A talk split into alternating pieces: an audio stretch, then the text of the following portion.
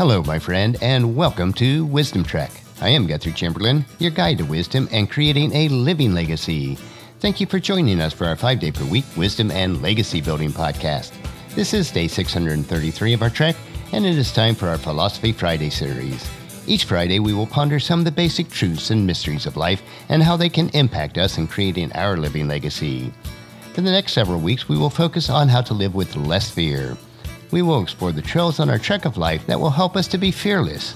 This does not imply that we will reach a point where we are completely without fear, for that is not only impossible, but also not wise. There is a time and place for an appropriate level of fear, but most fear that we experience on a daily basis has no grounding and can be eliminated as we grow in wisdom, insight, and understanding. So, our objective for these next several Fridays is to experience a fearless Friday on our trek of life. We are broadcasting from our studios at the Big House in Marietta, Ohio. We have the blessing of having Kip, who is Harold Guthrie Chamberlain V, one of our grandsons, stay with us for this week and next. Shalimo, his mom, is in the Army Reserves and has two weeks of summer camp that she must attend, and it helped her oldest son Harry for a couple weeks to focus on his work and some other household chores. We are glad for this opportunity to reinforce into Kip godly values from Granny and Gramps. It also gives him the occasion to invest some time with his local cousins. We are still awaiting word from the oncology team on when Hazel's next treatment regimen will begin. It is possible that she'll be going to Columbus on the day that this episode is released. We do our best not to worry about her situation, but that is difficult at times. We need to leave the details in God's hands and in the hands of the capable oncology team. And as we break camp and head out on our trail for today, we will be focusing on the topic of worry, and our lesson title for today is Strangled by Worry. So I have a series of questions to ask you. Are you a worrier? What do you worry about? Do you worry that you won't be able to pay your bills? Do you worry about your children when they're out of your sight? Do you feel anxiety in your marriage? Do you worry about your health? Are you anxious about your future because you're facing a new job or a move to another city or having a new addition to your family?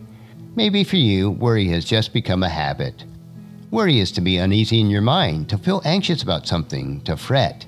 Interestingly, it comes from an Old English word that means to strangle. Worry strangles our peace of mind and our enjoyment of life. There is a direct connection between fear and worry. Sometimes they may be even interchangeable. Worry affects us mentally, emotionally, spiritually, and physically. Dr. Charles Mayo says worry affects the circulation, the heart, the glands, the whole nervous system, and profoundly affects your health. God instructs us not to worry, and Scripture overwhelms us for reason for not being anxious. Let's look at an interesting incident in the Old Testament that gives us a powerful defense against worry. In 2 Kings chapter 6, the king of Aram, which is now the nation of Syria, was at war with the northern kingdom of Israel. Every time the king would prepare to attack Israel, they would in turn be prepared to fight him.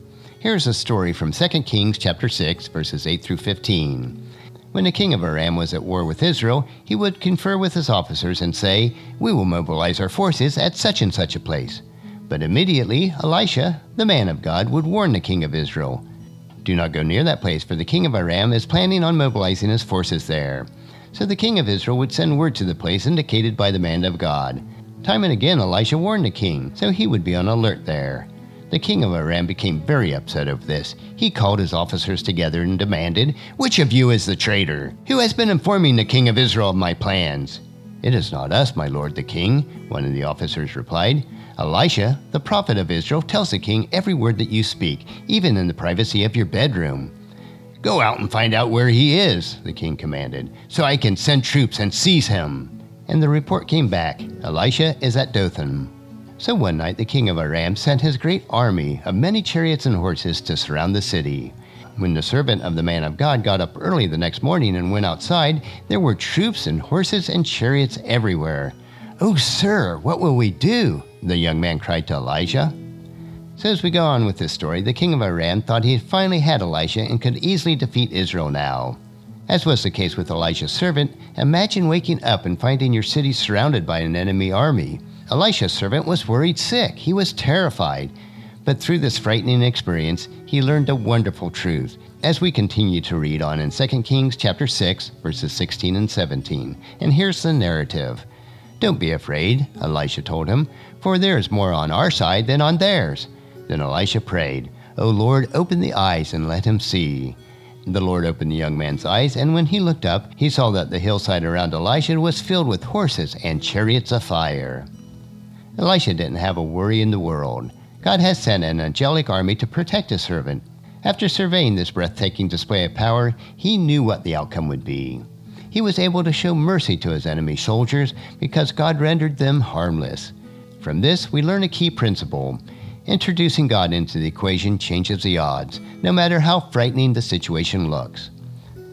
Maybe you're thinking, well, that's the Old Testament. There were all kinds of miracles then. That doesn't apply to this day and age. But that's not true. This incident is an illustration of the New Testament principles described in 2 Corinthians chapter 10 verses 3 to 5. We are humans, but we don't wage war as humans do. We use God's mighty weapons, not worldly weapons we knock down the strongholds of human reasoning and destroy the false arguments. We destroy every proud obstacle that keeps people from knowing God. We capture their rebellious thoughts and teach them to obey Christ. Contrary to the saying, what you see is what you get, what we see is not all there is. Intense warfare is constantly being waged in the spirit world. Like Elisha, we have angels protecting us too. This is one of the reasons that we should not worry. Hebrews chapter 1 verse 14 tells us, Therefore, angels are only servants, spirits to care for the people who will inherit salvation.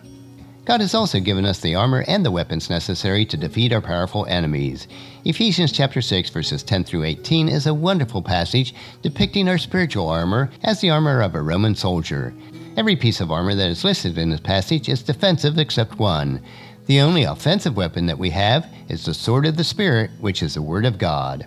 God's word combined with prayer defeats our unseen enemies. Do you see why fear and worry is unnecessary for the believer? God is on our side. He has given us what we need for peace of mind, protecting us from the cancer of worry, or in our case, the worry of cancer. He knows everything that's going on, just as he knew what the Syrian king was plotting in his war room. He can prevent or permit whatever he wants, and sometimes he allows things that will hurt us. Why? Because if we trust Him, He will work those things out for our good. God is our Father, and we are His responsibility, just as we as earthly parents are responsible for our children. Here's another important principle worry happens when we assume responsibility God never intended for us to have. You may be thinking, if I don't worry, how will I feed or clothe my family? Isn't worry a good motivator? Doesn't it help to keep us on track? And the answer to these questions is a resounding no. Next Friday, we will continue on this topic of overcoming worry on our series of trails as we look how we can fear less and have more victory on a daily basis.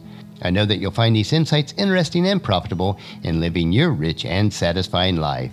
So join us next Friday. Our next track, though, will be Mindshift Monday, where we will help you to live differently by thinking differently. So encourage your friends and family to join us and come along with us on Monday for another day of Wisdom Trek, creating a legacy. If you'd like to listen to any of the past daily treks or read the Associated Journal, they are available at wisdom-trek.com.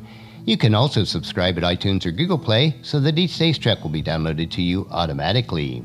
And I thank you so much for allowing me to be your guide, your mentor, but most importantly, I am your friend as I serve you through the Wisdom Trek podcast and journal.